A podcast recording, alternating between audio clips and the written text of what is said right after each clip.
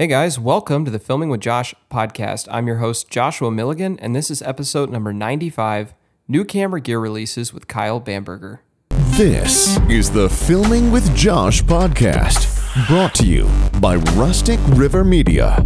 Welcome to the videographer's home for tips, tricks, and how to make flicks. Welcome back to the Filming with Josh podcast. If you're new to the podcast, Filming with Josh is your home for tips, tricks, and how to make flicks. Here on the podcast, we talk about all things video, from script writing and storyboarding to new camera gear releases, like we're going to talk about today. So I want to thank you all for listening in. We also have a Facebook group called Filming with Josh. So be sure to go to Facebook, type in Filming with Josh, and ask to join the group today. The Filming with Josh Facebook group is a continuation of this podcast and is a place where you can come and see BTS uh, pics of different projects I'm working on. You can post videos, ask for feedback, and even keep up to date with new camera releases that come out, things of that nature. So be sure to go to Facebook, type in Filming with Josh, and ask to join the group today. I'm joined today again by my friend Kyle Bamberger with Modern Legacy. How are you doing, Kyle? Doing good, man. Appreciate you having me back on today. Yeah, this is like your third or fourth podcast, maybe fifth. I don't know. You've been on a few times over the years. Yeah, I think maybe four. Sounds about right. Three or four. Maybe four. Yeah, man. Well, your podcasts have always done really well. I guess people are more interested to hear from Kyle than they are Josh, and that's okay. I'm I'm okay with that. Dude, you had an eventful morning too, man. You went out and caught a bass already. I did. I got up early this morning, went out, did some fishing, got a new uh, fly reel, so it was pretty exciting. I think people like to listen to these podcasts, Josh, that I'm on. A lot of times we're talking about gear, so Pretty much every time we're talking about gear. we need to do a non-gear podcast. But I'm afraid people wouldn't listen, so I won't join those. No, they podcasts. wouldn't. Hundred percent. I think I did. It was either a podcast or a post. I can't remember. After ninety-five episodes, they are start to all start to kind of blend together. But I did do a podcast, I think, recently about why people only care about camera gear because it's super annoying that some podcasts, like really good ones that feature, like my attorney, for example, stuff that I guess I would be interested in, people don't listen to as much as they do the gear ones. It's hundred percent always the gear ones. I'll give you a plug for that one because I think that that podcast is fantastic uh, with your lawyer on. Have you listened to that one? Yeah, I listened to it a couple times. It's pretty good. There's a lot of really good information in there. If, if you're not big into le- like you know into legal, um, I highly recommend it because it, it even brought up things in my own contracts that I wasn't sure whether or not to have in there. But once I, I listened to that, it was like definitely have to have that in the, in, into the contract after that. Yeah, I feel it's interesting. Like people love talking about gear, but and gear is great. I mean, we're going to talk about gear today, and I'm excited to talk about gear today. But the the legal stuff, for example, just taking that for example, man, that's like a great thing to learn and understand if you're doing this for a living or even as a hobby. It just kind of helps you get your ducks in a row. I feel like it's super important, and everybody should be everybody should be encouraged to learn about that somehow. I agree with you there. I, it's not it's not the cool, it's not the sexy thing. It's it's the really boring thing that nobody wants to learn about. It's like when you talk to filmmakers about business and doing the oh, business yeah. side of things. Nobody wants to talk about that. It's it's the boring thing. It's not going out and making a short film, you know. So nobody really wants to do those things, but they're necessary, unfortunately. That's just part of the world we live in. It is, man. But I do understand liking gear, and we're going to get into that today because gear is exciting. And we have five products today that we're going to talk about. Are you ready to dive into these? Let's do it. Okay, so these are going to go in really no particular order, except for I will say the very last product we're going to talk about is probably the most interesting. So be sure to stay to the end of the podcast because I think that that is going to be the most interesting product we talk about for sure. But we're going to start with some that just came out today, actually, um, which is September 6th.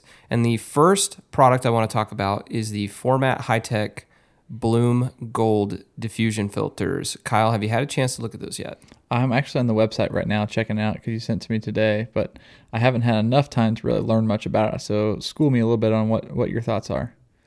Classic did not do his homework. So, Formatt Hitech, for those of you who don't know, they are a company that specializes in making all kinds of filters, from screw-on filters to matte box filters. They make everything from polarizers, both circular and linear, to um, graduated ND filters to traditional ND filters. They make a wide range of products. I actually have a bunch of Formatt Hitech um, four by five six five matte box filters because they are uh, ND filters because they're super thin, and I love them because they allow. I think they're called like the Firecrest or something. Do you know the name of? Are they? Is that what it is? The Firecrest? Yep. Yeah, they're Firecrest. Yeah, the Firecrest. So I've got those um, two sets of them. I love them because they're crazy thin and they're only two millimeters thick. A traditional matte box filter would be four millimeters thick. And so you can stack two of those NDs into one traditional filter slot, which is why I like them. So it's a very innovative company. They make really cool products. I think I even have a couple of their protective filters for like if you're shooting, um, like say like a dirt bike racing track or something, you want to put that on your matte box in front of your other glass. You know, they just make really cool products. But one product that they just released today is called the Bloom Gold filter. It is a diffusion filter. Now, unfortunately, it's only in screw on filters right now. I am a little surprised by that. I kind of feel like they should come out with this for a matte box.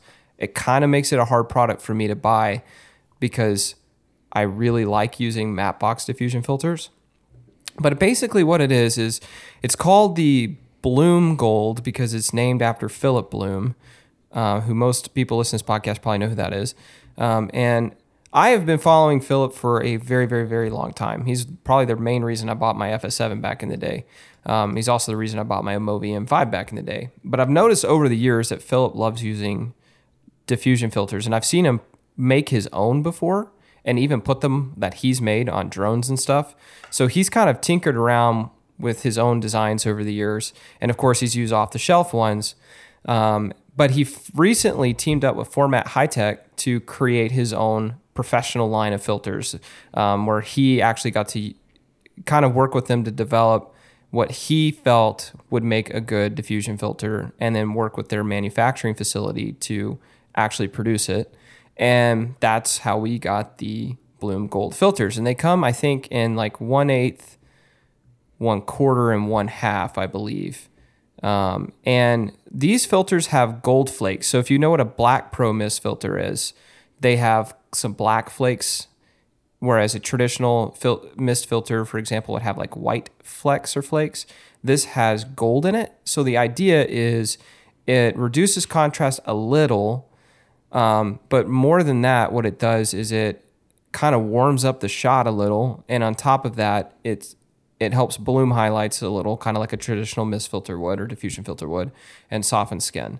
So it's kind of like a traditional filter, but it, it warms slightly. And according to Philip, and again, it's a marketing video, but according to him, it reduces contrast the least amount of most of the uh, filters he works with, which I do like. Like I'm not. I sometimes I feel like mist filters can reduce contrast too much for my liking personally. I mean, I don't know about your thoughts on that, Kyle, but anyway, that's kind of what the product is, but it's only available in screw-in filters, which is kind of a challenge if you're wanting to use like a variable ND, um, because there's no way to like stack. I mean, you could, I guess, stack a variable ND on top of it, but not, you run the risk of vignetting. You know, I kind of just wish they came out with matte box varieties because it's much easier to stack with with a matte box. But anyway, now that you've had a chance to kind of look at it, like give me your thoughts. Like, what are your thoughts on this product? I know you like diffusion, so do I. So give me your thoughts.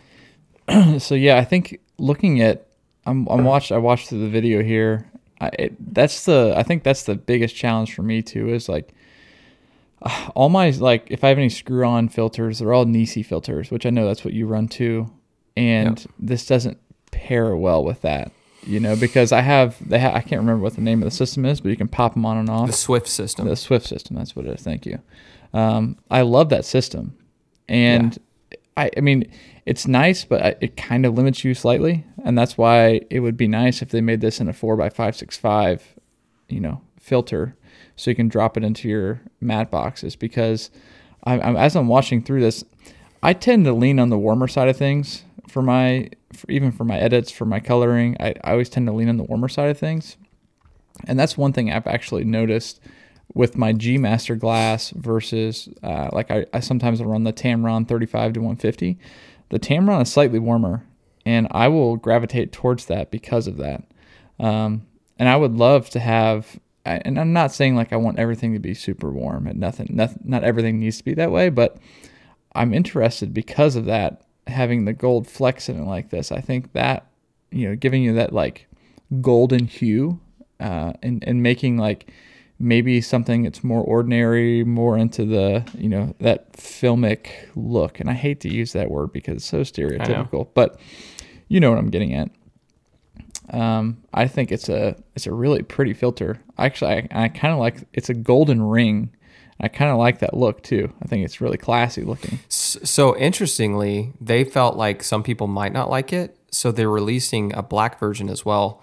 So the basically when you say golden ring, for those of you who haven't looked at this product yet, he means that the filters got uh, like the outside of the filter is gold, but the um, like the actual metal is, but they released a black version as well, just in case people didn't like that, which I thought was interesting. I've I've not seen a company that comes out with two different versions of a filter like that before. No, and I think a lot of people. I mean, it it's not quite gold. I don't know exactly what you would call Polar Pro. It's more like a copper or a bronze. It's color. like a copper. Yeah, yeah. And I, I think maybe some people might get this confused with a Polar Pro filter. And I think That was my thought. I think maybe that's why they would be like, well, we should do a black version too, because Yep. you know anyone that's using a screw-on filter, anyways, like you see Polar Pros everywhere now. You know, you see that copper color on the front of tons of lenses. You watch, if anybody watches YouTube, you're gonna see it. It's on every video out there, just about. Seems like Even though I hate them. So I think for maybe right. I think maybe that's a reason that they came out with another version. I think that the gold is just a really classy look, though. Um, so I'm kind of I kind of gravitate towards the gold. I kind of like it. My challenge with the video, and this is not a knock against Philip Bloom because I've already said that I, I really like Philip Bloom and I think he's extremely knowledgeable and I've been following him for a long time. Because I, I mean, you and I've had this conversation off podcast, but there's a difference between like YouTube reviewers and then people who actually do this for a living and actually know what they're talking about. I feel like Philip is one of those people. Um, but Philip's grading style a lot of times is a little different than mine. And so when I watch this video back, that's like my only thing is it's in his grading style. So I feel like I can't really tell how much of that is the filter and how much of that is his grading style. I kind of need to see this filter either for myself or in the hands of someone who shoots a, a more neutral style so I can see the, the before and after because his style is just so different, if that makes sense. Hundred percent. Yeah, he he has a very. I I don't want like uh, I don't know how I want to say it. More of like an It's almost like a vintage look with lifted blacks a lot, yeah yeah, and kind of milky almost. for sure that's that's a good that's a good way to to say it. Milky, not in a bad way.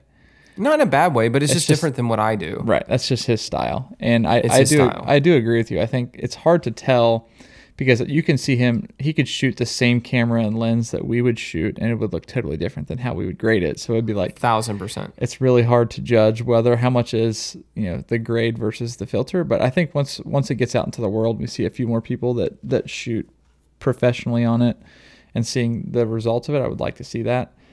I don't know Yeah. how much they cost. I haven't looked at 87 bucks per filter. So, or I'm sorry, that's for the 49 mil. The 82 mil is 140 dollars. Yeah, that's what I was gonna say. So I, saw that. That's actually not bad though. I mean, my Tiffen uh, Black Pro Mist filters that I have for my matte boxes, I paid like four or five hundred dollars for those. So right. I mean, that's. I mean, I think it's crazy how much you can pay for four x five six five filters. They're just ridiculously expensive for what they are.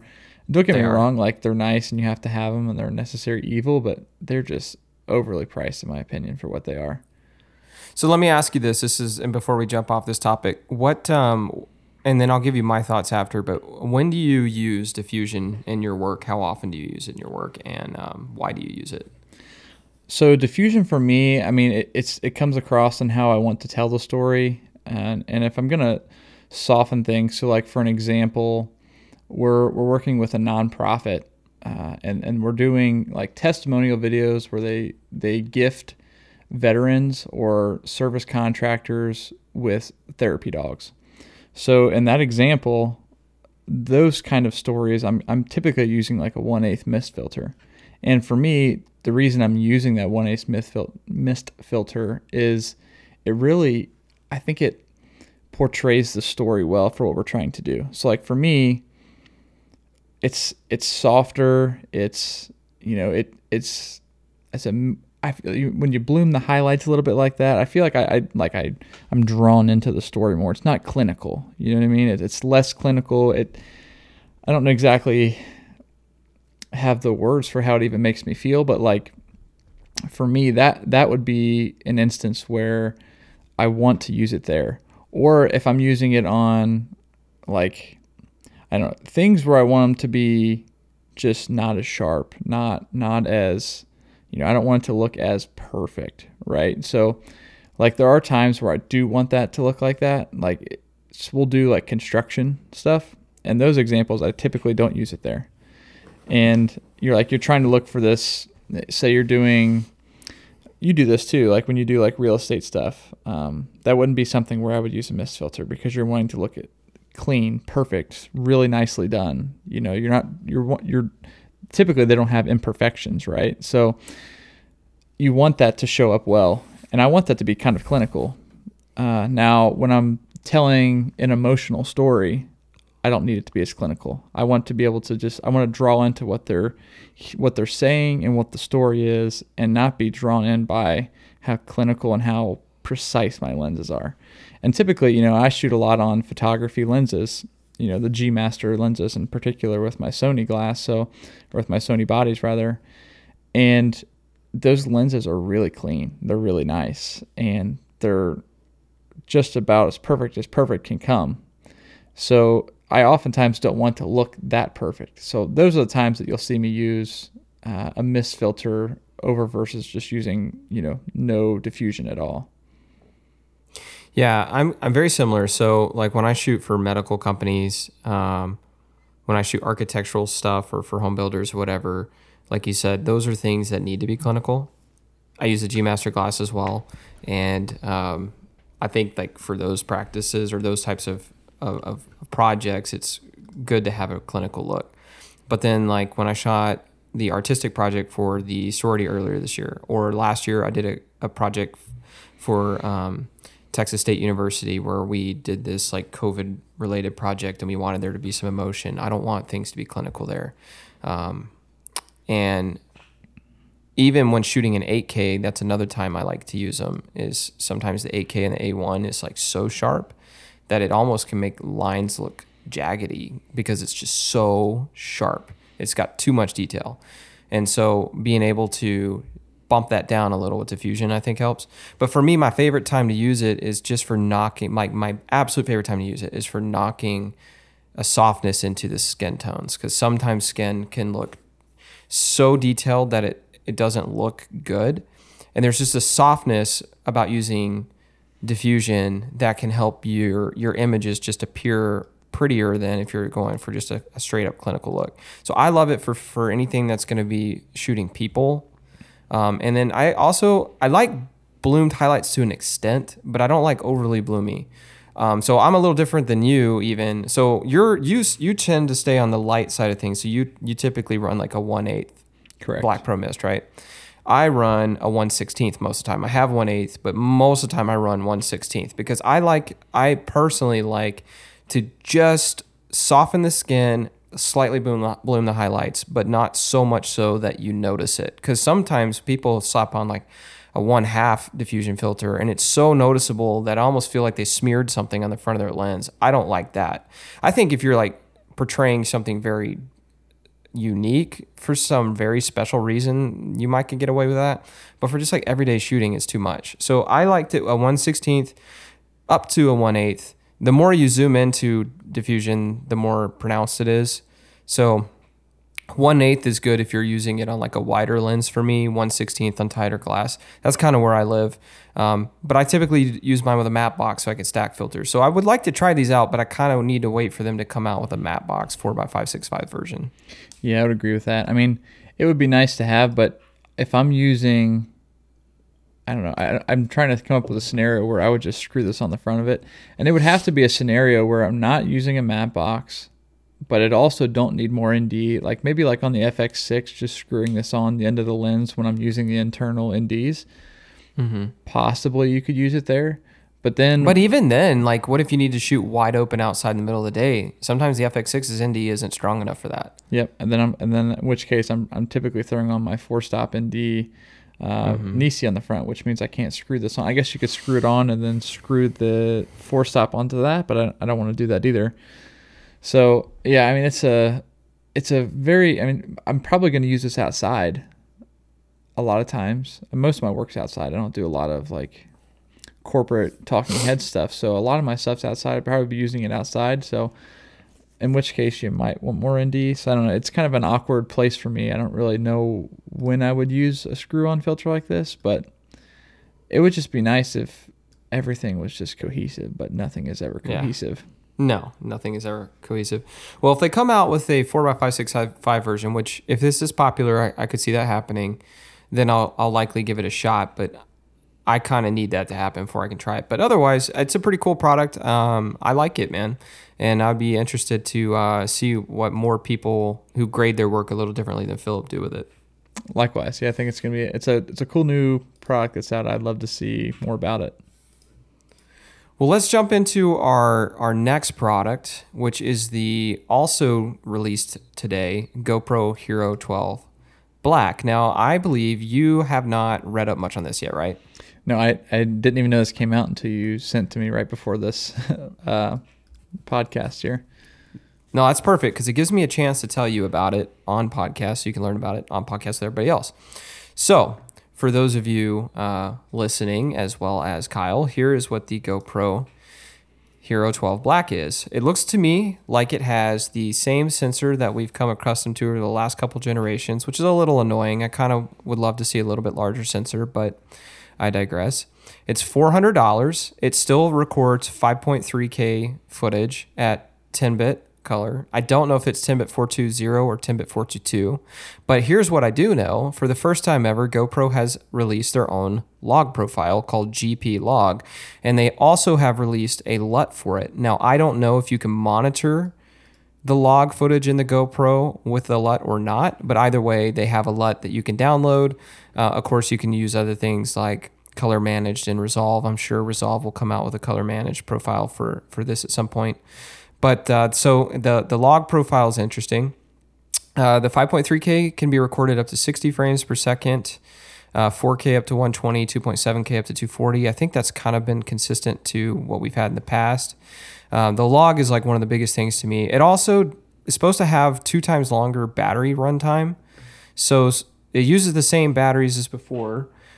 Um, and supposedly you can get up to 70 minutes on 5.3K 60, 95 minutes at 5.3K 30, and that's with the Hypersmooth stabilization on, which this is now Hypersmooth 6.0. Supposedly it's a lot better. I got to be honest, I watched GoPro's launch video and I can still kind of tell sometimes when the when you see people like snowboarding or mountain biking, you can kind of see the stabilization working because it does warp the image slightly. So it's not perfect, but you know, if you're mounting it on top of a car or something, could be useful. Um, here's an interesting feature you can monitor and record audio using Apple wireless AirPods now, which is completely out of left field. Never saw that coming, but I have AirPods in right now while I'm recording this podcast to hear you on the Zoom call. And I could literally take these AirPods and connect them to the GoPro, and I could use it to either monitor audio or even to capture audio I'm saying, or even just communicate with the GoPro, like GoPro on, GoPro record. Pretty interesting. Um, another thing that it does is it's supposed to have a pretty new, like revamped HDR uh, mode that captures multiple frames at once, kind of like the C300 does, and stacks them together to create an HDR image. Um, the example they showed was inside of a of a car, and you saw outside the window, and the HDR mode you could see good exposure in the car and outside the window. Kind of interesting. Uh, they're really pushing the eight by seven footage in uh, in in this one, and being able to shoot vertical without having to turn the camera vertical. They also have a new lens mod 2.0, which is uh, to give you a super wide field of view um, and a few other things. But the biggest thing to me is actually not anything I've said yet. One of them is the bottom of the GoPro has a quarter 20 mount now. So it's got your traditional go folding GoPro mounts, but when they fold up, in between them is a quarter 20 uh, hole, which is brilliant. I'm super glad they came out with that. To me, that opens it up to a lot more mounting options, which there's already a ton, but now you have even more options because quarter 20 is everywhere. And then beyond that, they also have included internal time code where you scan a QR code on the GoPro and can get time code and sync all the GoPros via time code. Now, here's what I don't know I don't know if that time code can be synced with anything else. That is to be determined. But at the very least, if you're working with three or four GoPros, for example, you can scan them all with a QR code and have them all run time code so they all sync and post, which could be useful for certain things. Anyway, it is available in October and retails for 400 bucks. Interesting. So a couple things really stick out to me there is number 1 is having their own log profile. I think having a log recording mode on this is great. And super clutch. Yeah, I mean I can't remember. It's like GoPro flat or neutral. Or, GoPro flat, something like yeah. that. You go to their Pro Tune mode or whatever. Yeah, yeah, and you have to shoot GoPro flat, and I shoot everything GoPro flat now.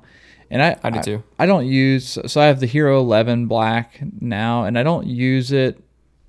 Very rarely do I use it. It's it's like when I need to just stick a camera somewhere and I may use a shot or may not use a shot. That's the only time I ever see myself using this most of the time in my professional work. Now, my personal stuff, I do a lot of pheasant hunting, and I film all my pheasant hunts uh, because I like to watch back and see. I, I have a, a, newer dog, so last year was our first season together, so I like to watch the footage back to see, you know, how she did and that kind of thing. So I, I do use a GoPro a lot for that purpose. Every time I hunt, I put it on my head and wear it on a head mount and, you know, walk through the field and hunt. So every time I go out, I do that. Now, there are a few things that that this one does have that like the log that's a big one i might even upgrade just for that alone the quarter 20 is big to me um, i never got into like the lens mod thing like modding the lens and putting the different lenses on there that's not huge for me cool feature um, two times longer runtime that is interesting to me as well the fact that it says you can operate almost twice as long as what the 11 is is crazy. I think the main problem that we need to address with GoPros is overheating. These things, yeah. all all the newer ones, they overheat all the time. That's all they do. Yeah. And it, and I don't typically for that purpose I will not run mine at the 5.3K because it's just so heavy and intensive on the camera that it overheats. So so I run everything at like 4K 60.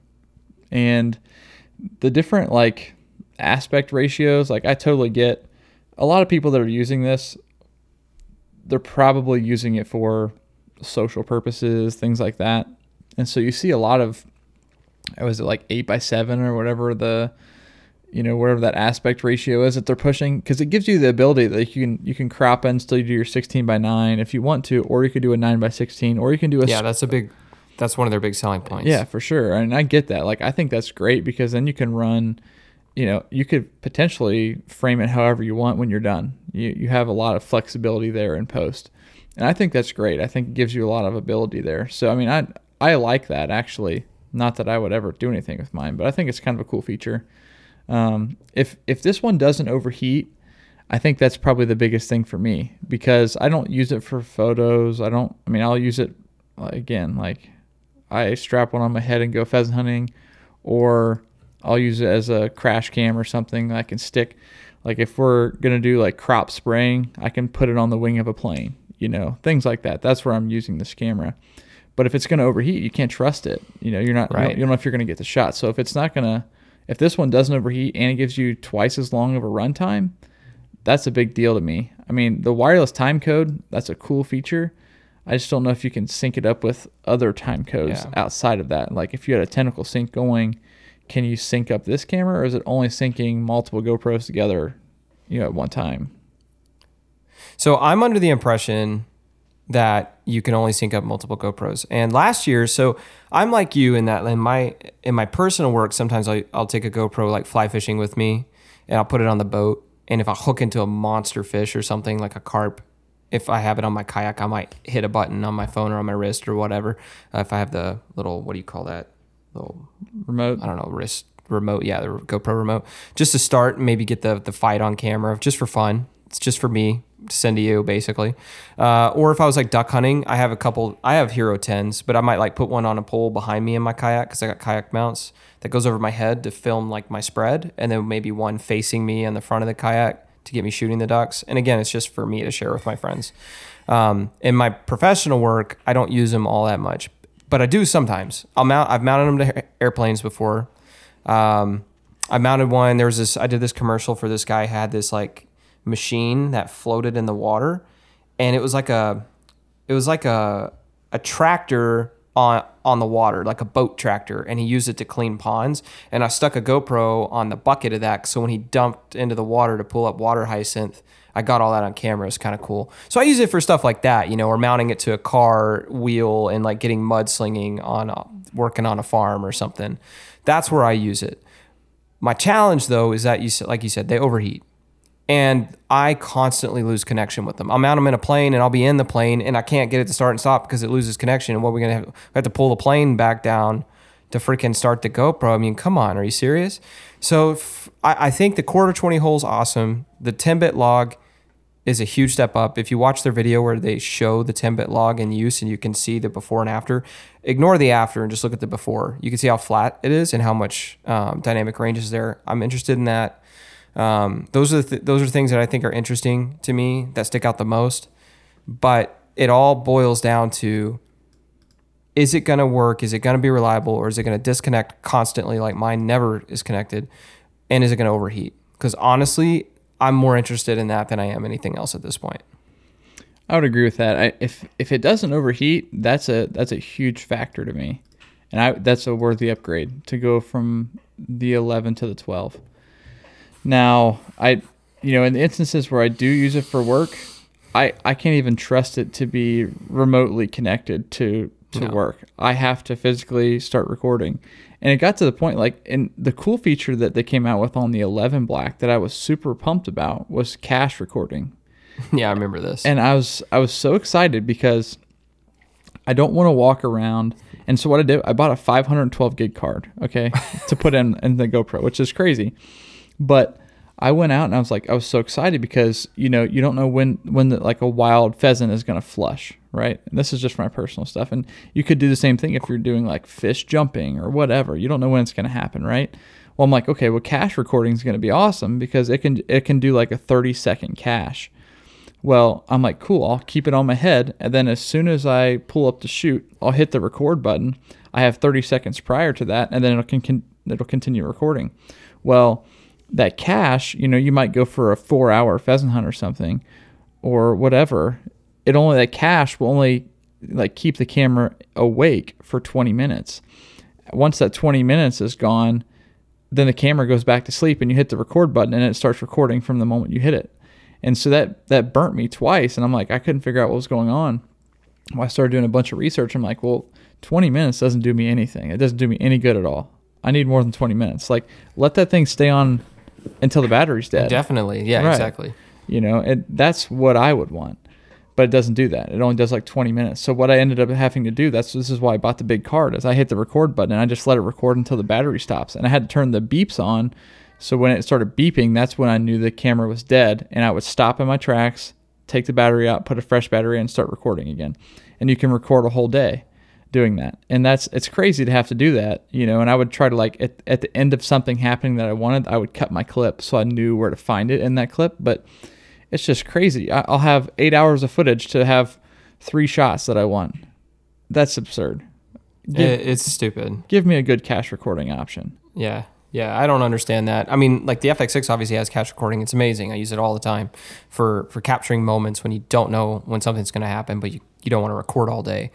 GoPro kind of is a little bit of a false advertising that they have that. And I think it's interesting that they never mentioned the overheating. I would have I actually would have been impressed if they were like addresses overheating or whatever or minimizes overheating. I think the fact that they don't mention it makes me feel like it probably still overheats. I think that was the biggest complaint. Like looking at the Hero 11 when I bought it, and you know, people coming from the 10, they were like, "Well, hopefully the 11 doesn't overheat like the 10 did." And I, I'm wa- reading reviews, and it's like overheats, overheats, overheats, overheats, overheats, and it's like, well, there were enough new features for me to be like, ah, it's probably worth buying. 'Cause before Right. that, I had the 8 before that, and I was like, I was gonna get the 10 because I typically will wait every other.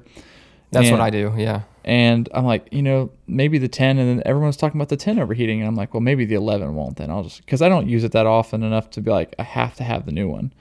Well, Exactly. the 11 it does overheat so i mean most of the time i'm like pheasant hunting so it's cold out so i don't have to really worry about it too much but when i've used it well, I live in Texas, so it's a problem. um yeah yeah i mean it, when it's when it's warmer out i've used it a few times when it's warmer and it overheats every single time Yeah. super annoying Well, it's an interesting release. I think the quarter 20 hole in the bottom is awesome. I think that the the idea of using wireless headphones, I don't know what I would ever use that for, but it's cool technology. I'd like to see other camera companies uh, incorporate that. i And think uh, and then and and then the log. Go ahead. Yeah, I think the cool thing about that would be like if if you're vlogging, um, I think if if you're a vlogger, the the potential would be like you could use that as your mic if it's not windy, right? You know, you could have your AirPods in and you could use that. You don't have to buy another mic. It's another. It's a kind of an inexpensive way to to do a vlog if you want to do that. And I could see it for that. Like I don't know when I'm ever like monitoring my audio No, on a a GoPro. I have mounted tentacle syncs to my GoPro before for time code, but that's about as far as like like that's just so I can sync with whatever I'm recording the audio on or with other cameras. But that's like as far as I'm gonna go with doing audio on a GoPro. for sure. Well, let's talk about the next product. That is the Sony 16 to 35 G Master 2, 2.8 version 2 that came out like a week or so ago. Kyle, give me your thoughts on that product. So I have been waiting for this lens, right? With the update of the 24 to 70 and the 70 to 200, having the external aperture rings, being lighter, um, sharper overall, and just more compact in general. I think it's a great, I think it's a great upgrade, and it's been one we've been waiting for for seems like two years now. It's probably not been that long, but it's, it's at least been a year that we've been waiting for an upgrade for this lens. Not that it needs it because I mean I use I use my 16 to 35 a lot. It's a great gimbal lens. It's a great I, if I need something wide, it's something that's really versatile. I can throw that on there. It's it's also really great if you're looking for a super minimalist setup. Like I can go with the 16 to 35 and the Tamron 35 to 150, and I can shoot a ton with those two lenses because it, you, you're covered from 16 to 150, all at f2.8, and I mean that opens a lot of doors. I mean that covers majority of what your work is, and so like if I'm doing a super minimalist setup, those two lenses get the job done. And so I've been using the 24 to 70 and the 70 to 200 a lot, and I love that external aperture ring. Love it. And not having to do the step with the camera anymore, like being able just to, you can easily adjust it. And I, there's multiple times where, you know, you're going from like a darker scene to a brighter scene where you can just kind of, you know, rotate that aperture ring really easily. And you don't notice, you know, there's not that step that you see when you're, you know, adjusting it with the camera. And you don't have to rely No, on I- something auto. I totally agree. Yeah. So I think that's a great that's a great option. I, It's smaller than the the 16 and 35 now. The only thing this is the only problem I have with it, and you're gonna know what the problem is already because we've talked about this a little bit, but it does not have image stabilization. That's the problem I have with it. Well, let me start by saying this. When I first switched to Sony uh, lenses, I've been shooting Sony most of my career, but I used to rock Canon lenses because Sony didn't have the G Master glass yet. I did have Sony A mount glass back in the day. So I had originally started with A mount Sony glass, but when I switched to Canon L, I got used to a certain level of quality. When Sony came out with their G Master glass, I started switching over, and to be honest, some of their lenses I was not super eh, excited about. Like I felt like the Canon 24 to 70 L2 was so sharp and and so clean and had such nice flares, but the 24 to 70 G Master version 1 was very soft in comparison. I never liked that lens the way I liked the Canon. Uh, the 7200 Sony, it was okay, but like the Canon L2 and L3 7200 smoked it, I thought. So when I switched to Sony, I was kind of disappointed at first with some of their G Master lenses. The 16 to 35 though was good. It was solid. It had a great image. It was super sharp. Um, I think it came out after the 2470 7200, which might be part of the reason why the optics were improved. It was one of the only ones I was really happy with. The other I, I wasn't super stoked about was 100 to 400. It has a nice image, but the focus is not linear. It's speed driven, which is very hard to pull focus with a speed driven focus ring. It's almost impossible. Image quality wise, is great. Pulling focus sucks on that lens. But when they started coming out with like the 24-1.4, the 35-1.4, the 51.2, 51.4, the the 135, you know, 1.8, dude, those lenses changed everything in the Sony lineup because they had the external aperture ring, they had crazy good optics, and they were built on a really slim, lightweight profile. Finally, tapping into the benefits of mirrorless. And then, of course, they started finally redoing the G Master uh, zoom line. So we got the 2470 which version two, which is freaking amazing. It is so much lighter than the version one. And I remember I, I said I was disappointed in version one because the Canon smoked it in terms of IQ. Well, this new one smokes the Canon. I mean, it's like it's the best 2470 I've ever worked with. And the external aperture ring, like you said, is incredibly useful for video. And then, of course, you've got the 7200 version two, which is the best 7200 I've ever touched. And so we've been waiting for them to change to 1635. We, the optics were already good, but it was the design of the of the lens we were excited about. So now we have it. External aperture ring, smaller, lighter body, not a ton smaller and lighter, but a little bit. Interestingly, it only changes 10 millimeters in length when you zoom with this lens, whereas the previous one zoomed a lot further. The the lens barrel reached out a lot further. So if you balanced it on a gimbal, the balancing position would change more. This one's going to be a better gimbal lens because the front of the lens doesn't change as much when you zoom in or out. So it's going to be a better gimbal lens. And uh, and interestingly enough, even though the optics were good in the past one, it's even better in this one. It has a better minimum focusing distance, so you can get closer to objects with a wide angle lens, which creates a really interesting perspective. I can't wait to get it. Uh, I haven't pre-ordered mine yet, but I do plan to grab it. Um, to me, there's only two lenses left that I want Sony to fix now. The 100 to 400 needs to be replaced with one with an external aperture ring and a linear focus uh, maybe make it a little smaller and lighter. And then they need to replace the 85 G Master with a more modern one that's smaller, lighter, and better optics. Uh, and better AF motor. So once they once I pick up the 1635, those are the only two G Master lenses I I'm I'm still waiting on is the 100 485. Yeah, I honestly I still use so I tried out the I I rented the 85 1.4 the current G Master lens, and I own currently own the 85 1.8 Sony lens. And in my opinion, the 8518 is better than the 8514 that's out there right now. It is. It and is. like the 8518, the focus motor is quiet, it's fast. The auto or the the manual focus is pretty good. It's not perfect. It's pretty good though. Um, and I feel like for the price of what the 8514 is, it is not worth the price anymore. And when you compare, well, it's it almost the, unusable at one four. It's pretty soft and has, has some issues with like chromatic aberration stuff wide open. Correct. And I it's like 85 1.8 lens at 1.8 versus the 85 1.4 at 1.8. It's like it's almost it's pretty mm-hmm. close. I'm not going to say, but with quieter autofocusing motors. correct, and that you, they're they're silent on the one eight lens. Because the 85 G Master is crazy loud. It's like, it is. right. That was the problem I had with it. I'm like, I can't use this for video, so it would be a pointless no. purchase for me. So I've I've continued right. to own the 85 1.8, and for the price, I think it's one of Sony's best lenses out there. I think it's phenomenal. That and 35 1.8 lens, those two lenses are phenomenal quality for the money. Um, I, but if they update the 85.14 to a newer version, I'd have to probably jump on that because I like the 85 focal range a lot. I do too. I have the 135, but I will trade that in for the 85 so that I have a 24, 35, 50, 85 G all in G Master. Right now I have a 24, 35, 50, 135. 135 is a great lens, but I use the 7200 more than I use it. So I'd rather swap that out for the 85, which I'll use a lot, especially for interviews uh, for second cam- camera for interviews and, and for portraiture photography. Great, great focal range, but they'll come out with a new one. I'm surprised they haven't yet. They've been rumoring it for years, but it just hasn't come. But it's coming at some point. Mm-hmm. But they're they're really rounding out their their lenses really nicely right now. Agreed. I think they have some of the best lenses in the game. Speaking of having some of the best lenses in the game, this leads us to our fourth out of five products, which is the new Cooke SP3 prime lenses. Now, off podcast, I told you I have some new thoughts on this. You said you had some new thoughts as well. But before we get into our new thoughts, let me tell viewers or listeners rather what these are. This is a five lens set made by Cooke. If you don't know what Cooke is, it's C O O K E, kind of like you're cooking, but with an E at the end.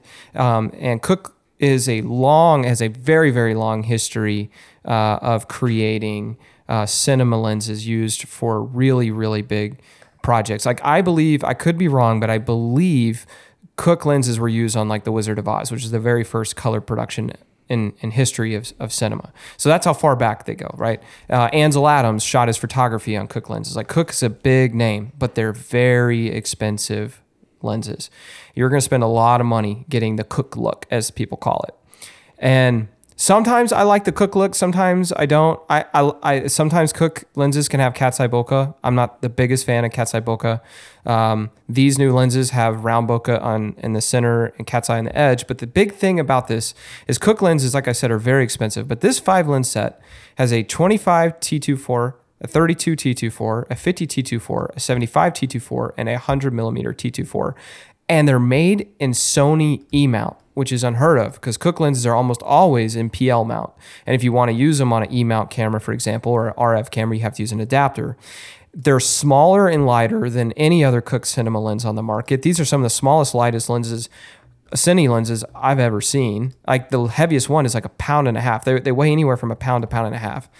And they have Cooke Cooke quality optics and coatings, but in these small mirrorless lens bodies, and they are forty five hundred dollars per lens, or you can buy the entire set for twenty one thousand three hundred and something dollars, which is unheard of. If you compare that to some of the other Cooke lenses, it, it's unheard of. And this series is based on the Cooke Panchro series of of lenses, which kind of have a vintage look because Cooke has a variety of lenses, and the Panchros typically start their retail price right now at twelve thousand per lens. So if you buy a five lens set, you're you're dropping sixty thousand dollars. The fact that you can get five of these for twenty one thousand three hundred something dollars, literally a third of the price, and get them in a small mirrorless style body that's a pound to pound and a half in, in weight is tremendous. And if you buy the five lens set, it comes with a hard case and RF mounts that you can user swap the lens to RF. So let's say you're a Sony shooter, but you want to rent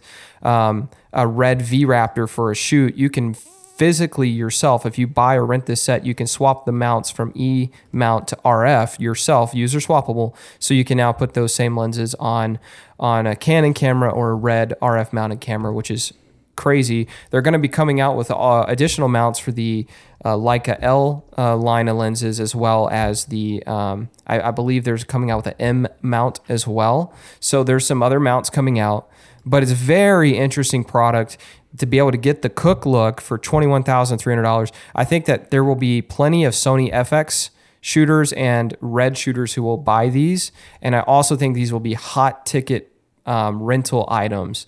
If you look at the pictures on like Newsshooter's website, you can see what it looks like on like an FX6. Um, I, have seen uh, images of these on like B&H on like an FX3. I mean, these are tremendous lenses, and they have full manual focusing uh, capabilities. They have uh, an external iris ring, like we just um, talked about. I do want to talk a little bit about some of that here in a second.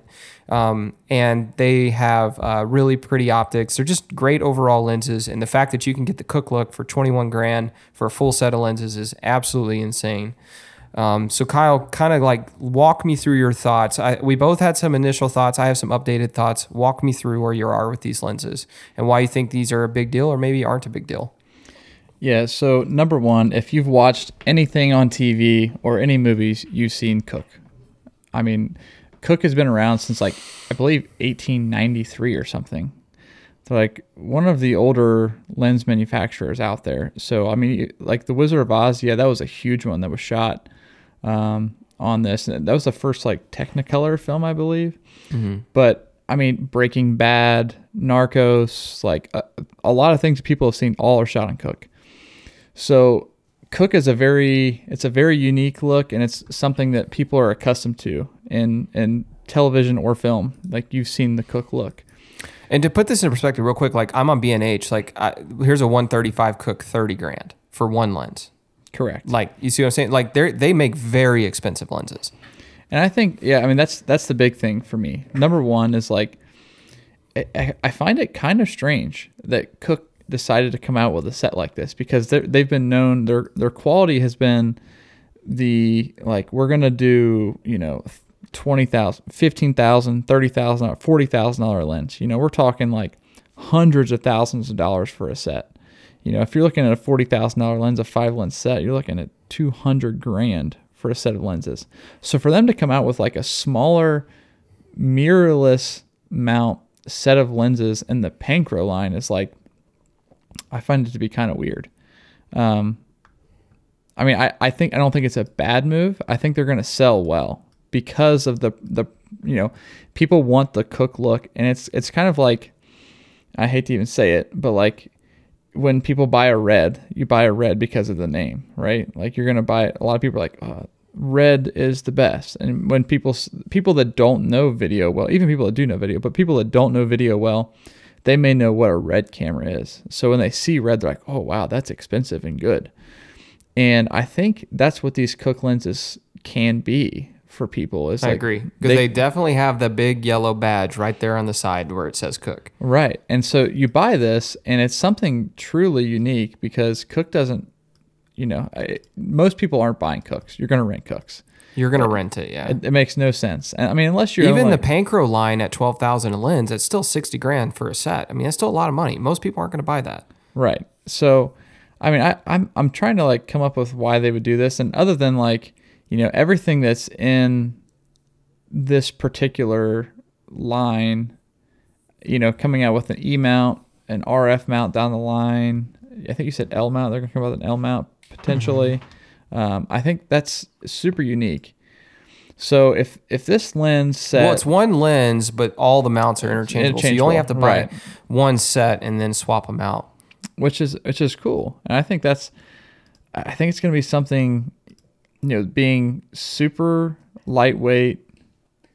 I mean, I don't know. I'm interested in it. I'm intrigued by it for sure.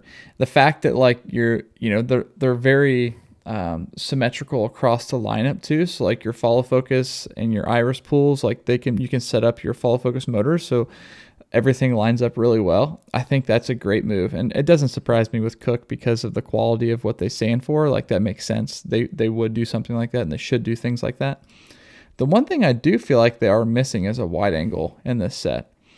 I and agree. Like a 25 mil is wide, but I feel like maybe adding a 16 or an 18 mil in that. I heard a rumor that they've been working on an 18 mil in the traditional Panchro line, and the thought was once they nail that, that they'll probably release a similar version in their uh, in this line at some point. Yeah, I could I could see that making a lot of sense to add that to the kit. You know, oh, by the way, we didn't mention this. These are full frame lenses. Yes. Yes. I think that's an important thing to say because not all Cooke lenses are full frame. These are full frame. Yeah. And so, I mean, the the other like, and I get why it is, but it's a T two point four lens across the the set. I wish they were faster. Like, I, I feel like T two would have been a better sell. But I get it for the size that you want to make these lenses and the weight you want to make them and the price you want to make them to continue to like maintain the same quality of look that you have across your line, I get it why you made them T24. So eh, there's going to be a lot of haters out there with this. Let's start with that too. Like people that are traditional Cooke PL mount lenses, like you're shooting on the original Cooke Panchros, you're going to be a hater of this because now you've you've given people an, a barrier of entry much smaller to get into a Cooke set of lenses. And I think there'll be a lot of haters because of that, because they felt, and, and I've read this, and the reason I know this is I read this in forums. People are mad about it because they wanted, you know, like it's it's hard to get into it. Like even to rent a set is extremely expensive, and for most of my work, it doesn't make a lot of sense. There are some like, you know, anthem type work that would make sense to rent them, but I've never personally rented them. I've been on set with them before and we've used them on a shoot, but I've never personally rented them for my own personal projects before just because of the price. I mean, it just costs a lot of money for what it is. Now, I think having this set, I think there's going to be a lot of people that are going to move on to shooting on Cooke now because even if you don't buy it, the cost to rent this is going to be much cheaper than what it was before. And so there's a lot of people out there now that are mad about them releasing this, or I think if they're not mad about it, they're going to be like, this is the stupidest thing ever. Why would Cooke do this? I think they're going to say that. But the yep. fact of the matter is, there's a lot of people that shoot on mirrorless cameras today, you know, and across the E mount line, you could literally shoot this on a Venice because the E mount is underneath the PL mount on the Sony Venice. So you could literally have this on the front of a Venice. Not that you would do that. You probably would just rent the original. If you have that kind of budget, you're probably going to rent original set of Cooke lenses anyways. But you could mount this as a really tiny little setup on the front of a Sony Venice and you have a really compact lens setup. You know, I think a lot of people are going to be mad about that, but I think it's it's a good move because what this is going to do, and I hope this does, is pushes a lot of other cinema lens manufacturers to push to make things a little bit cheaper. And with cheaper stuff, though, creates more um, competition for all of us. I'm aware of that, you know, and that's no different than you know the Sony FX6 and what it's capable of doing and the image it can produce for six thousand dollars is incredible. You couldn't do that five years ago, it would have taken you triple that amount of money to get what you can get out of the FX6 today.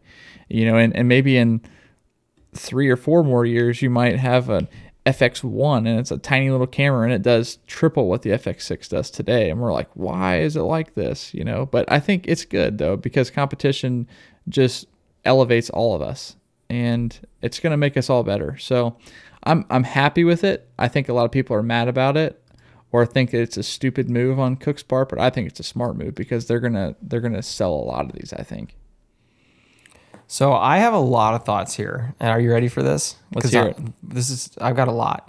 So first off, I read where the CEO stated in an interview that the reason why Cooke did this was because that he re- they realized collectively that the market had changed and that there are more capable cameras at lower price points today that are pushing the, the image quality a lot higher than what was capable in cameras at their current prices today previously. The fact that you, I mean, he didn't say this, but I'm just saying it's the fact that you can buy like a $10,000 camera body and produce images that would have smoked a $50,000 camera six, seven years ago is, is, is insane. So they recognize that the market has shifted and they wanted a product that could work in, in that new market, which I think is smart it does run a little bit of a risk if people produce poor quality images. I've said this before that I've seen people will produce like amazing content on the FX9 over and over again, but I see a lot of not so good footage on the FX6. And you might look at that and think the FX6 isn't a good camera, but really it's just it's more affordable. So people who don't know what they're doing as much are buying it, and that's the content you're seeing. Whereas the only body, only people buying the FX9 for the most part are more experienced DPs or cam ops. So that's why their footage tends to look better. So you look online and you're like, ah, oh, the FX9 is better than the FX6, but a lot of times it's just it's in the hands of more experienced people. I think you're going to see some of that here. People who are renting or buying the more expensive Cooke lens set are going to typically be using it on productions where there's great lighting, there's a great director, there's a great um, uh, team that are staging things, and so the images are naturally going to look amazing. Where these are going to be more affordable for people to throw on their FX6 or FX3 for rental price and shoot a music video on it, and it may not look as good. And because of that, I think it is a little risky for Cooke because it could look bad sometimes if in the wrong hands, and you are going to be putting it in the hands of people that might rent it who don't quite know what they're doing. So I think that's a risky endeavor on Cooke's part. Another thought I had is I saw a guy on YouTube com- in a comment on their CVP's video, which is a, a good video to watch.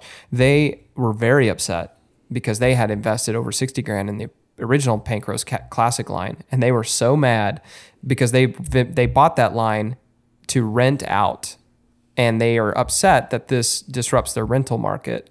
What I think too bad, like what's Cooke supposed to do? Protect your rental investment? Like I, I think I, I, I kind of roll my eyes at that, but I have seen some people upset about that. Here's my other thoughts.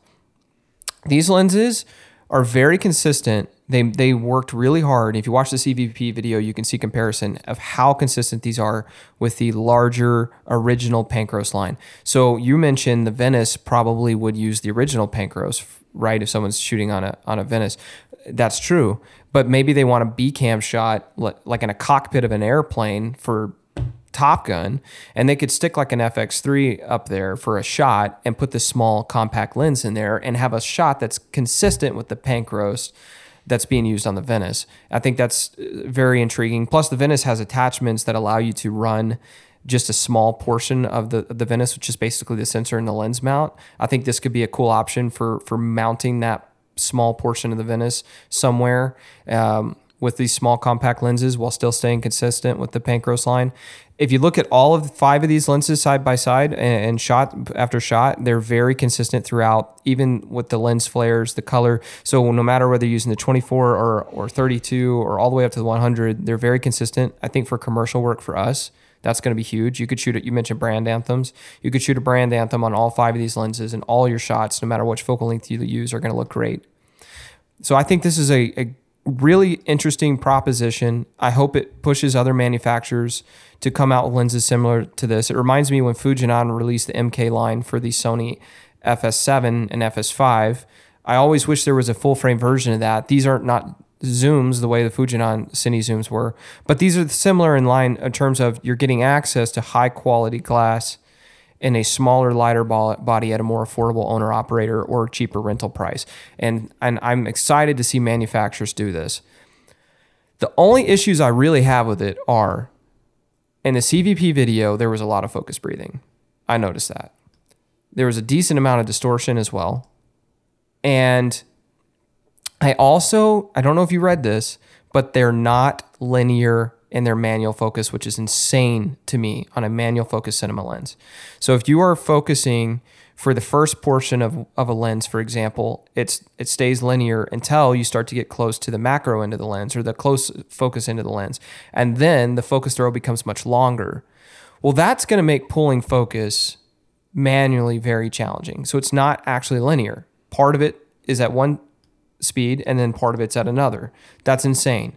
And the amount of which the focus churns and changes the focal uh, the the the uh, the focusing distance is different from lens to lens, which is also interesting. So if you're setting up your follow focusing motors, it's going to be different from from one lens to the next. If you're getting your hand used to pulling focus manually on one lens. It's going to be different on the next one. So I don't understand why they aren't all consistent with linear manual focusing on every single one of them and have them be the same degrees, like say 180 degree of focus throw from one to the next. That's the way a traditional cinema lens would be.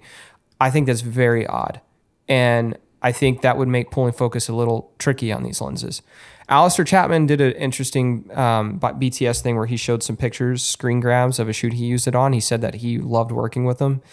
I, I, I think he's, you know, I trust his judgment and not in everything, but I think in this case, he's probably right. They're probably great to work with, but it is a little concerning to know that they're not linear.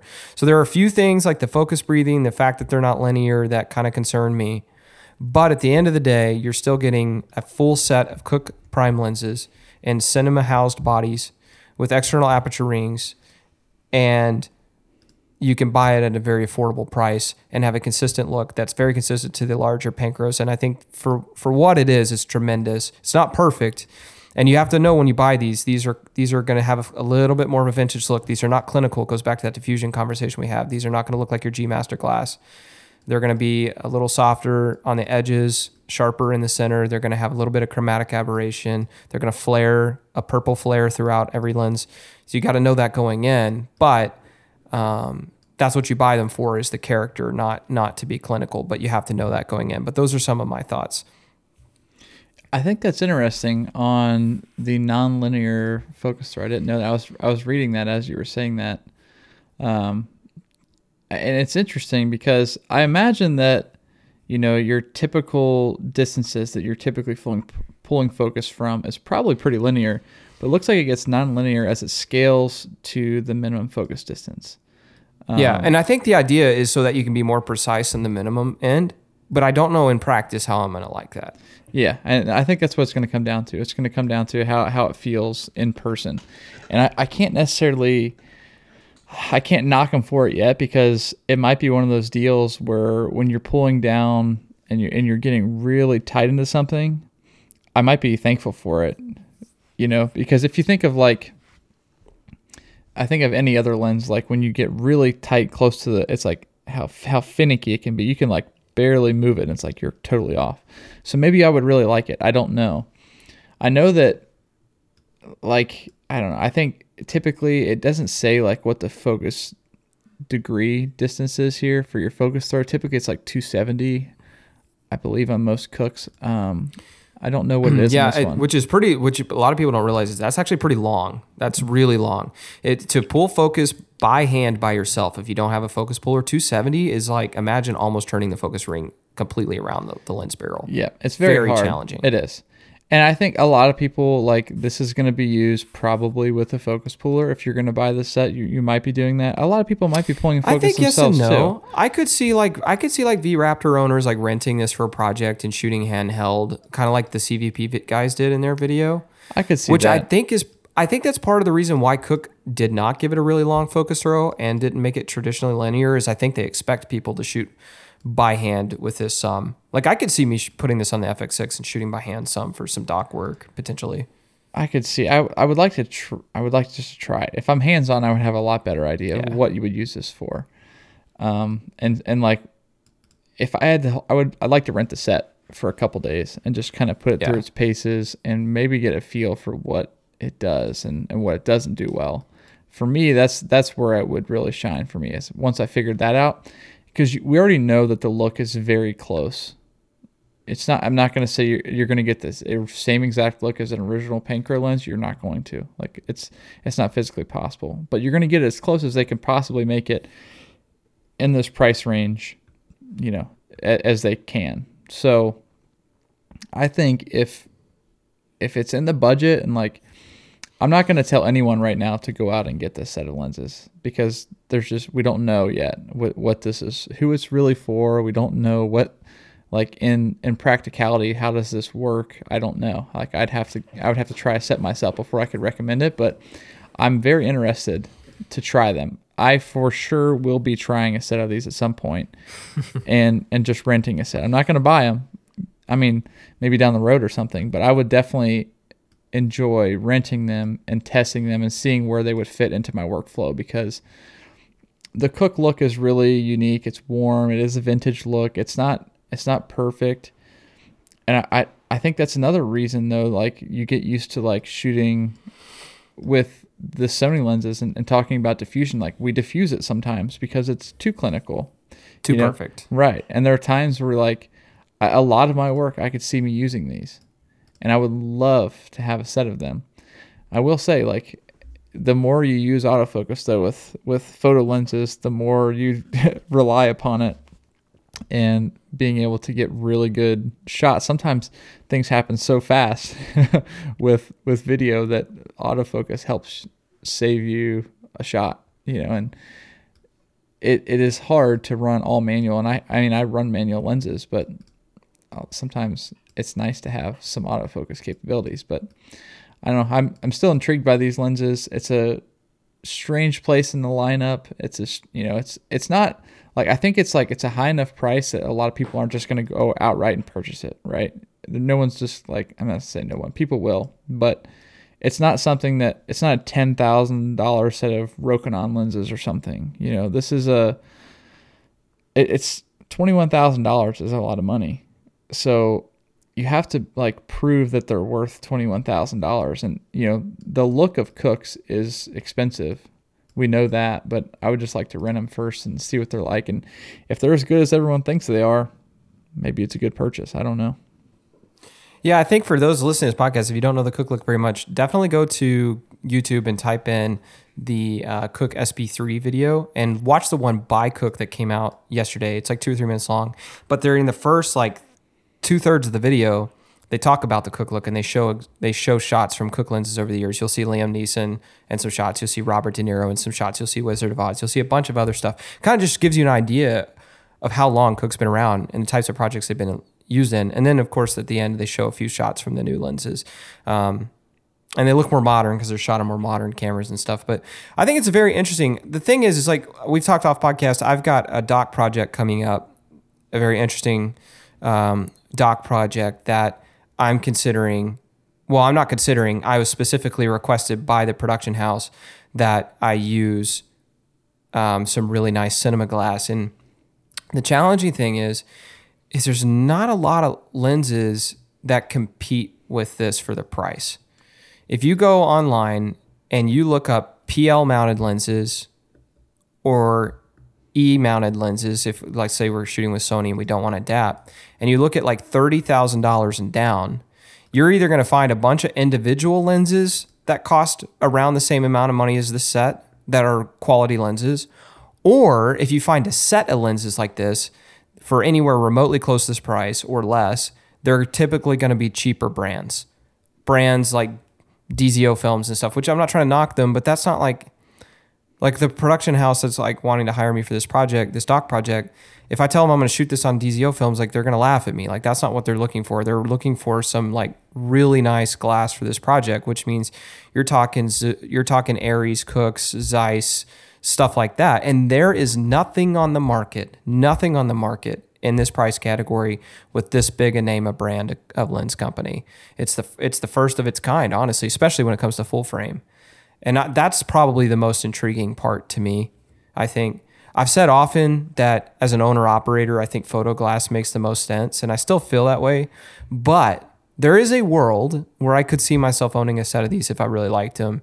I think Julian Jari is someone we both like to watch online. He's an FX6 owner op. He has G Master glass, but oftentimes he uses his own set of uh, Leica R's, and they look amazing um, for certain projects. And I could see me using these for brand anthems, like what you were talking about with the dog project. Um, I've got some brand anthem projects coming up that I think this would be these would be amazing on. I w- I wouldn't use them for everything, but I think for commercial work, for brand anthems, for certain doc projects, for narratives, these are going to be a massive hit. They're going to be a huge rental item. I bet they rent. They'll probably rental will probably be somewhere between five hundred and eight hundred dollars a week, which is not bad for the set. You could bill that to your clients and I think this is going to be an interesting interesting product. I'm excited to to get my hands on it, rent a set uh, for a shoot, see if I like them, and who knows, maybe one day I'll pick up a set. I definitely think these are the most affordable, um, quality cinema full frame lenses ever made, though. That's for sure. I would agree with that. I, and I, like I said, I'm I'm very excited to see what other people can create with them, get hands on myself, and the Cooke look is just it's timeless. It's you know, it's well known. And I, if this can continue the Cooke look for a lot mm-hmm. more people, I think you know the the sky's the limit here, and, and I think the possibilities are endless now. I, once things are inexpensive, I don't want to say inexpensive, but you know more affordable than what they were before. I mean, it just opens the door for a lot more creators to to pump out really quality work. Well, the fact that you can buy a six thousand dollars Sony FX6 and like a four thousand or a little bit under four thousand dollar FX3. So you got like ten grand in an AB camera. You can pair these twenty one thousand dollar lens set on them. You're in like under thirty five thousand dollars, and you've got two legit cameras that can shoot amazing imagery with Cooke lenses. Who would have thought that? I mean, back in the day, like you'd drop 35 grand on, on a single Cooke lens. The fact that you can get a set and two cinema cameras that are great, that match each other is for that kind of price is insane. It is insane. It is an absolutely insane. Oh, there is one more thing that annoys me about it. The hundred millimeter has a different outside diameter than the others. So if you use a matte box, you have to change the diameter on that one, which is super annoying. It does annoy me too. That's that I, I forgot to mention that. It was on my list and I didn't even yeah. write I didn't even say that.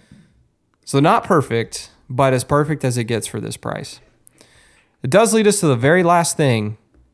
Next week, on September 12th, Sony is going to be announcing, and I may not pronounce this right, but I'm going to be, call it the Sony Burano. That's B U R A N O. I don't know how else to say that. And that is a CineAlta camera. Now, for those of you who don't know, the FX6, FX9, those are not technically, as far as I'm aware, CineAlta cameras. But the F5 and F55 that are no longer really being made today are Cine Alta cameras. And that makes me think that the Burano is going to be under the Venice, but above the FX9, sitting where the F5 and F55 used to sit. We don't have really any information yet. I could be wrong on that. That's pure speculation. But there is definitely a hole in the F5, F55 range where you go from the $10,000 FX9, because it's currently on sale for 10 grand, to the Venice, which is like 40 to 60 grand, depending on if you get the Venice or Venice 2 and how you rig it up. Uh, so we there's nothing in between, and that's where I think the Burano is going to go. So Kyle, what do you think the Burano is going to be? Why do we need this camera? Tell me your thoughts. Okay, yes, I'm very excited about this one. We've had many conversations about this because I feel like there's there's a missing place in the market, but excuse me, between the FX9 and the Venice and the Venice 2, Venice 2 and Venice 2 8K, right? So with the FX9, it's it has a great sensor, but what really bugs me about the FX9 is we market it as a 6K camera. It is not a 6K camera. Quit marketing it as such. Yes, it has a 6K sensor, but we we downscale that to a 4K to make a really sharp 4K image, which is great. Great 4K camera. I love that camera. I think it produces a fantastic image, but it has a lot of quirks. Like to get into slow motion, you have to go through the menu. You can't just hit the S and Q button like you can on the FX6, and the FX6 gives you 4K 120, but you don't get that on the FX9. You get what 4K 60. Um, You can't, and that's with the crop. correct, correct, And you can't shoot raw externally without the stupid extension unit. Right. So now and and I'm gonna use the word raw loosely here when you talk about the FX6 because when you when you run an FX6 and you shoot ProRes raw, you're not getting the true. It's not true raw. Okay. No, it's not. And the the fact that like the FX9 has the capability of doing it, there's just no external recorders that can do true 16-bit raw out. And when you think of 16-bit, think of like what like the Red cameras and stuff can do. And and obviously Red, has a lot of patents doing internal raw, and that's why a lot of cameras do not shoot internal raw. But to have even if you give me like you know, what was it the Odyssey 7Q Plus or whatever back in the day that you could do with like the FS 700 um, that would give you like it was a 1080 camera, but you could shoot 4K with that thing. I don't even care if you give me that option. Like, give me that option, and you can shoot raw. I'm not going to shoot raw on 90% of my projects, but the other 10% where you want to have that additional flexibility in post to have raw, give me the option. Don't say it records raw, but there's nothing you can record to. That Not that- unless you do the extension unit to an Atomos and then get this 12-bit ProRes RAW. That's not much different than the internal 10-bit. Exactly. And so like it takes all this extra accessories to do exactly what the FX6 can do internally. That's just crazy talk.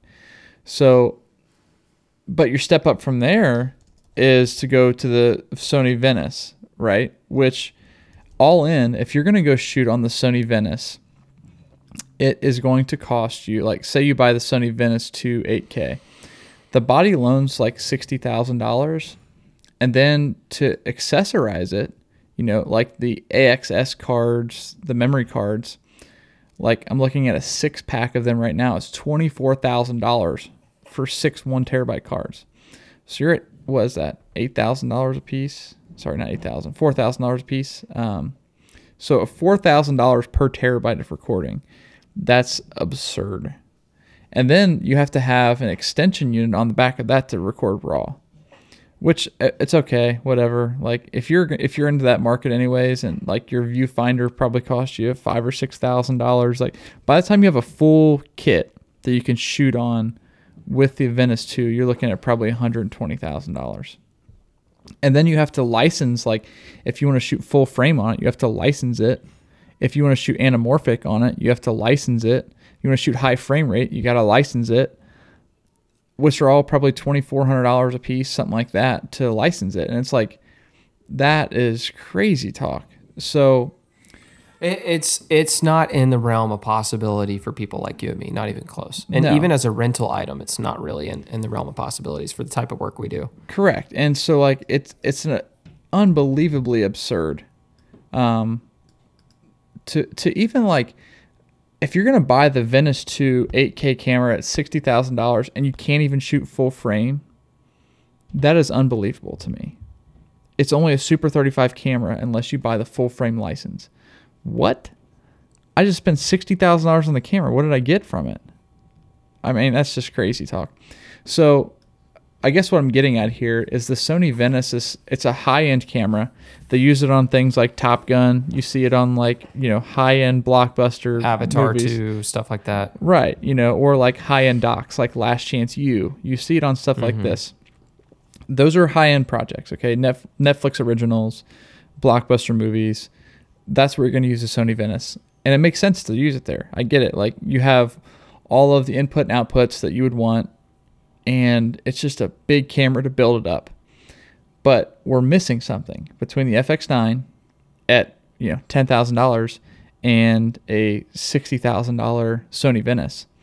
So something in between there is, is great. And what I've been longing for and what I really want is something I, I don't even care if it shoots 8K. 8K would be a super bonus. And I don't know because it might cannibalize it, but if you look at like what Red has done before the V Raptor came out, it was the Komodo. And the Komodo was kind of weird because it took like Canon BP style batteries and it took CFast cards, not CF Express, CFast cards.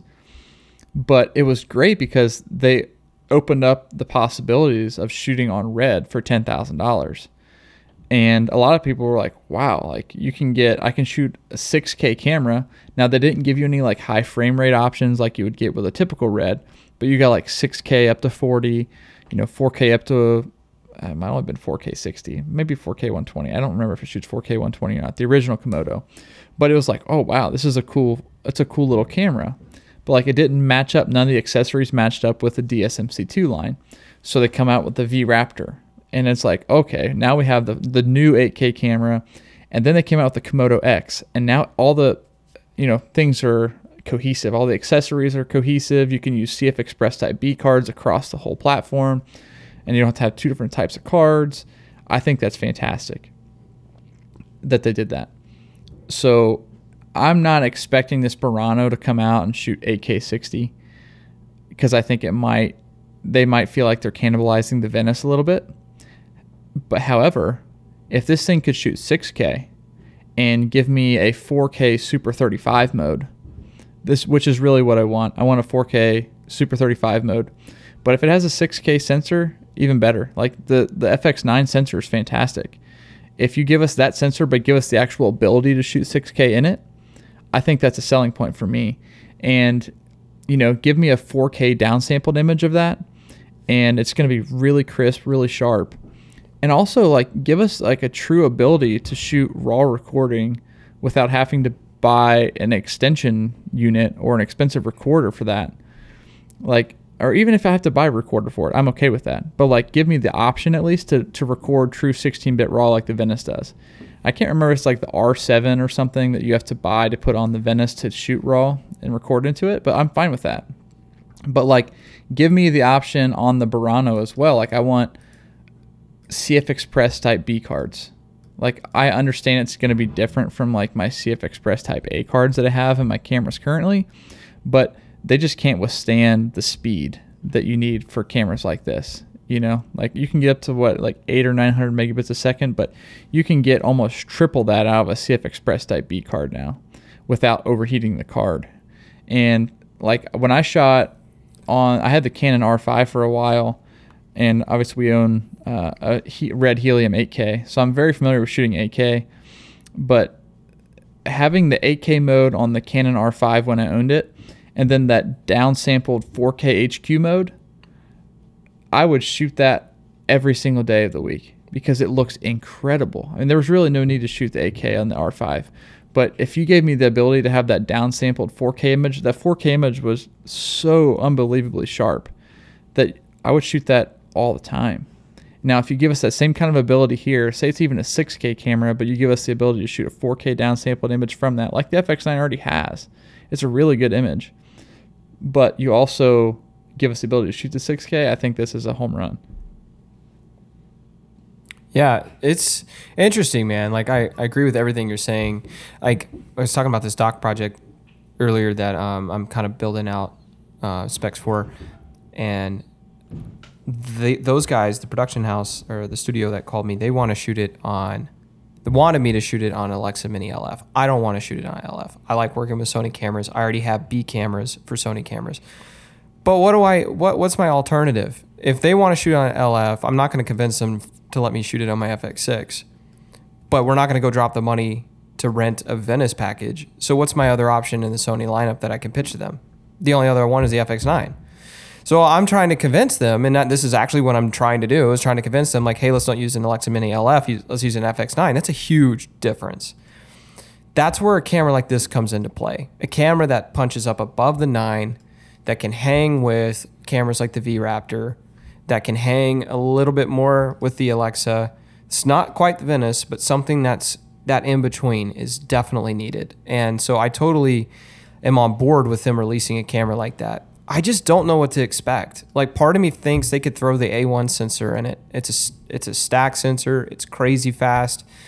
It has very uh, good rolling shutter performance. It would be a a beautiful sensor to, and I love the A1 image. The 8K out of the A1 is tremendous. It's the best shooting camera I own, even over my FX6 and FX3, just because it looks so detailed. When you downscale that 8K to 4K in post, it's tremendous. But you can't oversample the 8K in camera like you could on the R5. Now, to be fair, the R5 overheated when you did that, so it's kind of unusable.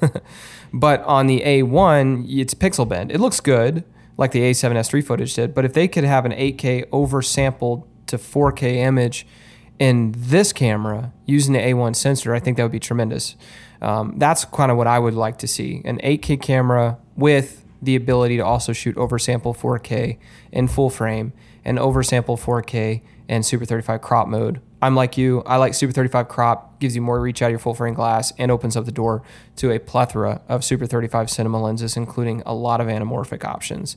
I really want to see a camera like this. That's another thing. The FX9 isn't a great anamorphic camera. Sony, outside of the Venice, doesn't have great cameras for shooting anamorphics, honestly. I think that a camera like this with higher resolution could open up the doors for some better anamorphic options and Sony's starting to release some internal desqueezing uh, capabilities in their cameras now, like the FX6 and 3 can do that. Kind of makes me think that this camera will probably do the same thing. So it's interesting to see, it will be interesting to see what they come out with um, as they start dipping their toes more into the anamorphic world. I think that this camera, to me, is not going to have raw internal. The Venice can't do it without the recorder. There's no way this one's going to do raw internal. So if you have your heart set on that, forget about it. it ain't going to happen. I don't think. It's either going to do raw external, in which case it has to be better than 12 bit ProRes RAW because 12 bit ProRes RAW is garbage. I would rather use my internal codec, 10 bit 422 XAVCI codec than that. It's just not a good format. You can't even use it in RAW or DaVinci Resolve. Like it's just, I don't like it. What I would like to see is a ProRes 444 codec internally. Something that gives you more than 10 bit. It gives you maybe not raw, like true 16 bit raw capabilities, but that gives you something with a little more fidelity, a little bit more information that I'd like to see. And I don't think that would violate Red's patent. So if they could come out with a camera that could do some sort of a ProRes 444 or something similar internal, I'd love to see that. It probably takes CF Express Type B cards to make it happen. Um, I don't know. We'll see. Um, but I don't think it's going to do raw internal. It might be compatible with the F with the Venice's external recorder, the R7 or whatever. I it, I think I think there's a possibility, but who knows? But either way, I'm thinking this camera is probably going to retail close to twenty thousand dollars. It's going to do 6K or 8K. It's going to have oversample 4K. It's going to have 4K crop. It's going to have more anamorphic de-squeezing options than the 6 and the 3 have currently because they're just now scratching the surface with that and it's going to have hopefully an updated codec, but that remains to be seen. Yeah, I think so. The problem I have with the R7 recorder, like if you want to be able to shoot, you know, raw, is it's going to take those AXS cards that the Venice has to have. So in order to shoot the raw, you're going to have to have that. I think I think it's the R7. Maybe that's I believe it is. But if I have to buy those cards, you know, you're talking four thousand dollars per terabyte. I don't want to have to, you know, nobody can afford that. If you're going to buy a twenty thousand dollar camera, you're not going to buy twenty four thousand dollars in memory cards. So that would be the problem yeah, uh, I would real, have. Real quick, it's the it is the AXS R7. Okay, it's a yeah. seven thousand dollar recorder attachment. Yeah, and it takes those Um, AXS cards. Yes, and it is still compatible with the F55 and F5, which is why I think it is possible that the Burano could have compatibility with it. The other thing I was reading about uh, on let's on the Burano. So the Sony Venice, right? If we're if we're and this is like maybe you're reading into this too much, but Sony Venice Venice is like you know in Italy, right? You have it's a bigger chain there, but Burano mm-hmm. is a smaller ancillary island just outside of Venice. Oh, interesting. So if that gives you any kind of information, like it's same vicinity, just a smaller island outside mm-hmm. outside of that. Go. Nice. So what what that means, I don't know. It could mean nothing, but I feel like they would come up with that name for a reason. So I, I feel like V Raptor Komodo. That's why I feel like this, right? So you're like you think Venice Burano, right? It's it's this it's not going to be the same as the Venice, but it's going to give you a lot of really good options still, and be a good option to use as if you're using a Venice. Maybe this is a good B camera for you. You know, you don't have to go down to an FX9. You have something in the middle the F5 and the F55 were hugely successful cameras. They were wow. I mean, people still use that for like ESPN 30 for 30s today. I know. Years and years and years later. I mean, like over a decade later. Right. Uh, they're great cameras. So there's no reason that I mean, if this comes out sub 20 sub 20 grand that this isn't a just wildly successful camera. Look at the C500 Mark II before it just came out with that, you know, price drop a couple months ago it was a fifteen thousand dollar camera, roughly. I Sixteen. Think. Sixteen thousand dollar camera. So and it shot six K sixty, right? Or I think, I think it was like five point nine K or something like that. It was like right, right there. So six K sixty in that camera, you know, internally, mind you, with Canon raw light. So if this camera can come out shooting six K and it has a lot of the features that people have come to know and love with Sony, like you know 20 grand or less i could definitely see this camera being very successful and very popular because a lot of people strictly don't need the venice. You don't need the whole venice you know? I think the other i mean the other thing that i have i, I think would be kind of difficult on this is it's probably going to be like a a v mount camera so you're going to have to have different kinds of batteries it's going to have take different kinds of media than what a lot of fx users already own but it's going to be that step up in quality that people are looking for. So I, I think if if this has most of the things we're looking for on our wish list, I think it's going to be wildly successful. I definitely think it's going to take the R7 because if the Venice, the 55, and the 5 can all take it, there's no way this one doesn't. I think it's going to take the R7. I think there's going to be some sort of raw capabilities through the R7. It's just I'm interested to see what they do in the camera without the R7. Will it just be XAVCI? or will they give us some sort of a, a 444 like ProRes 444 equivalent codec? Um, that's really what I'm hoping for. I think there's a dang good shot it's going to do 8K internal with downsample 4K and Super 35 4K simply because the trend is moving in the industry to 8K. I mean, the A1s can do 8K, the Venice 2 can do 8K, the V Raptor can do 8K. I think it would, I think it would be a surprise to me if it's not 8K, unless unless they decide to reuse the Sony Venice 1 sensor, which could be another option. So I think it could have the Sony Venice 1 sensor and be 6K, or it could have a similar sensor to the A1 and have an 8K sensor, but um, but with way, way more capabilities like oversample 4K and whatnot, and hopefully a better codec. Um, let me ask you this question. So, would you buy it? Today, I don't know because the FX6 does 99.9% of my work and there really is no need to upgrade from that. Now, if if it gives me something, you know, this is it's hard to speculate it without knowing exactly what it is, but if it gives me something that I'm missing today that I feel like it, you know, enables my workload to be more efficient and and I can, you know, my workflow rather is more efficient, then I could I would consider it for sure. It, it's a consideration. I mean, we own the Helium 8K now, and I considered the V Raptor for a long time.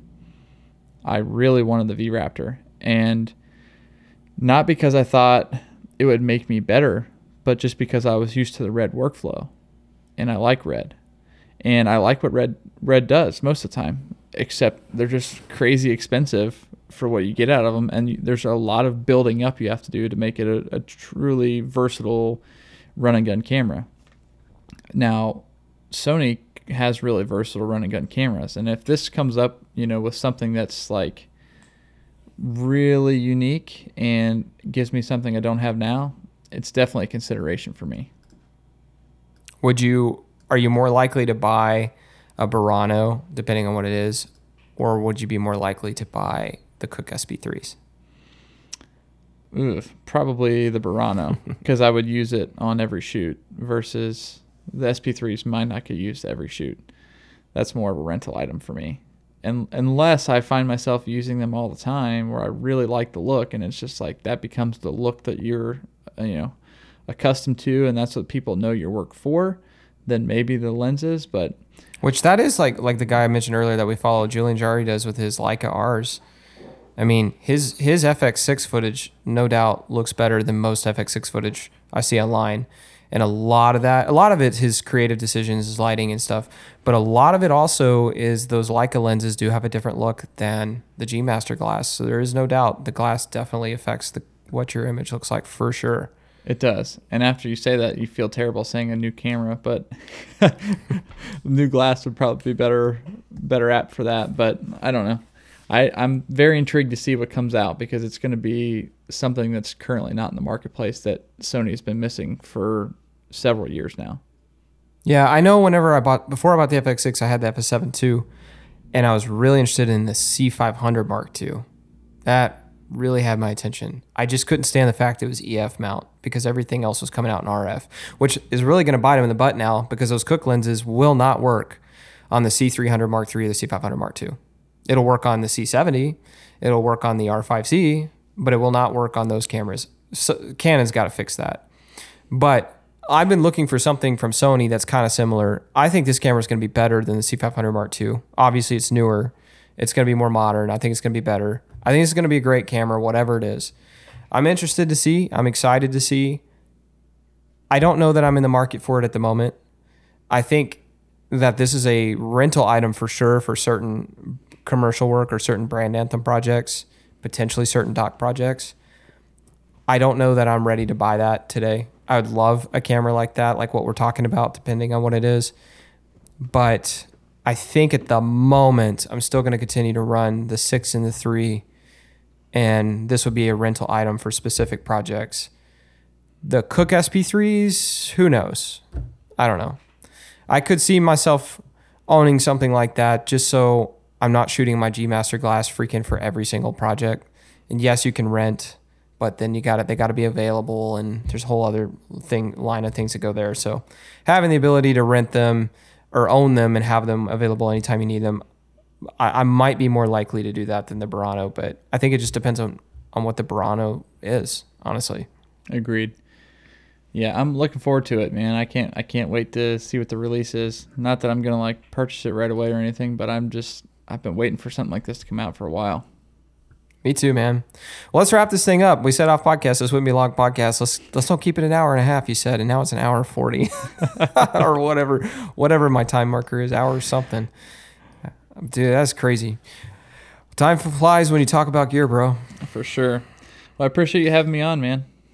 Yeah, dude. Um, I guess we're gonna be getting together. We have a shoot coming up. We have two shoots coming up. We have one um, here in Dallas next month, but before that, we have one uh, closer to my house here in the Hill Country. You're coming to Texas two. More, you were just here at my house, and now you're coming back to Texas two more times.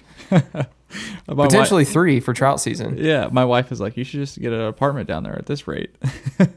You're literally gonna probably come down to my house four times this year from Iowa. That's nuts. I love great. it, man. Well, guys, thanks for listening to another episode of the Filming with Josh podcast. If you like the podcast, be sure to uh, rate it and subscribe to it. And don't forget to join the Filming with Josh group on Facebook. I will see you all next week. To learn more about Rustic River Media, visit us online at rusticriver.media. Thanks for listening to the Filming with Josh podcast. Catch every episode by hitting subscribe today.